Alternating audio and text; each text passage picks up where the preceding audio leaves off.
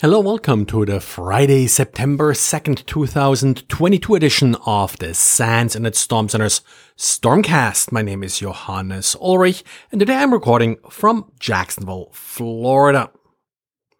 Yesterday I talked about Apache patching a vulnerability in Geode. I noted how this deserialization vulnerability CVE 2022 37021 only affects Geode if Java 8 is used and if the data is being delivered via JMX.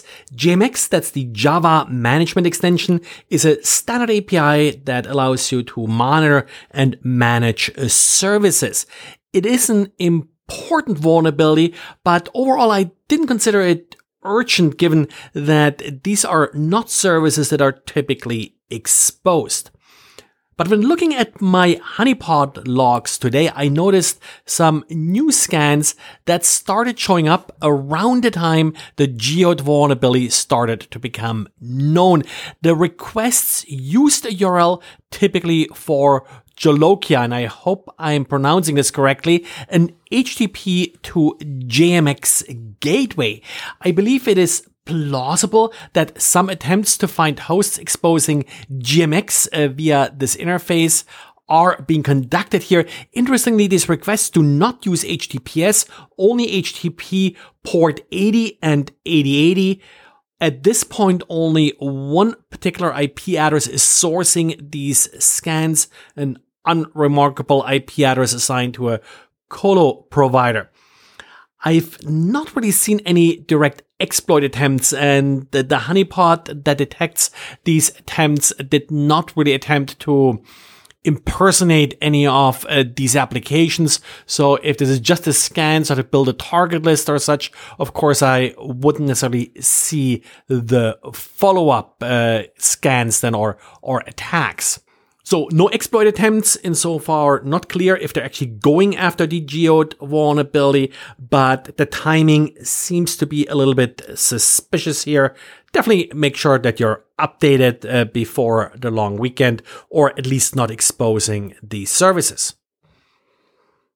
And Microsoft published a new blog post with updates regarding its timeline to deprecate Basic Auth in Exchange Online. Apparently, there are still users using it, even though it was announced three years ago that Basic Auth will be going away. And starting October 1st, Microsoft is getting a bit more serious about this.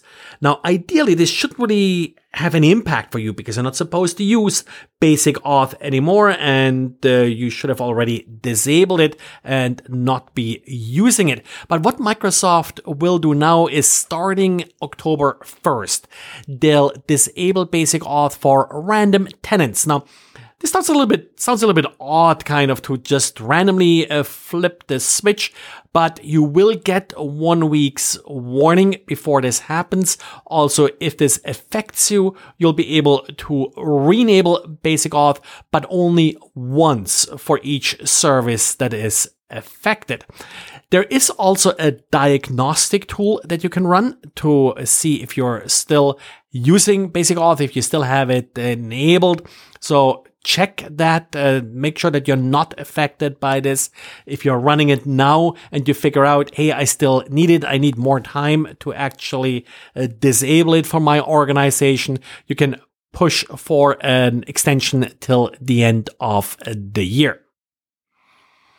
And Symantec published a report looking into the use of AWS access tokens in mobile applications.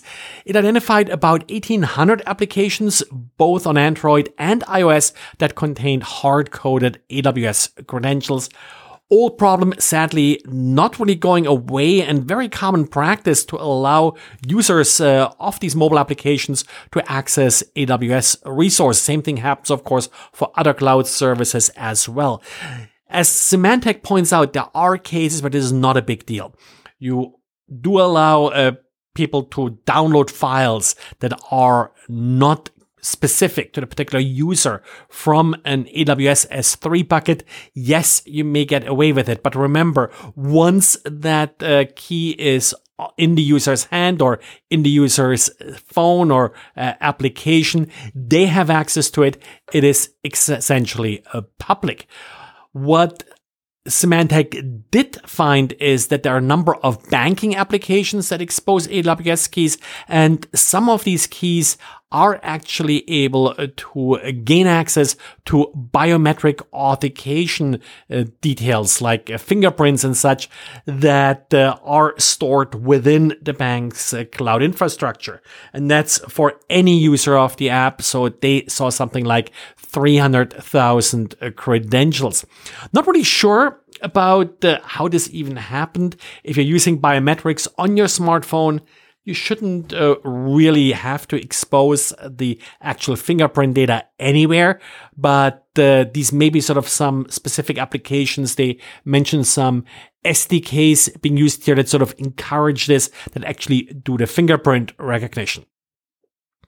And then we have one vulnerability to note here, yet another GitLab update. No major vulnerabilities this time. Just want to mention it because they're so uh, short following another one, so you don't think it's just the same thing. The interesting one uh, here is that it allows brute forcing passwords even if two-factor authentication is enabled. Well, and that's it for today. Thanks again for listening. And due to the Labor Day uh, weekend, uh, talk to you again on Tuesday. Bye.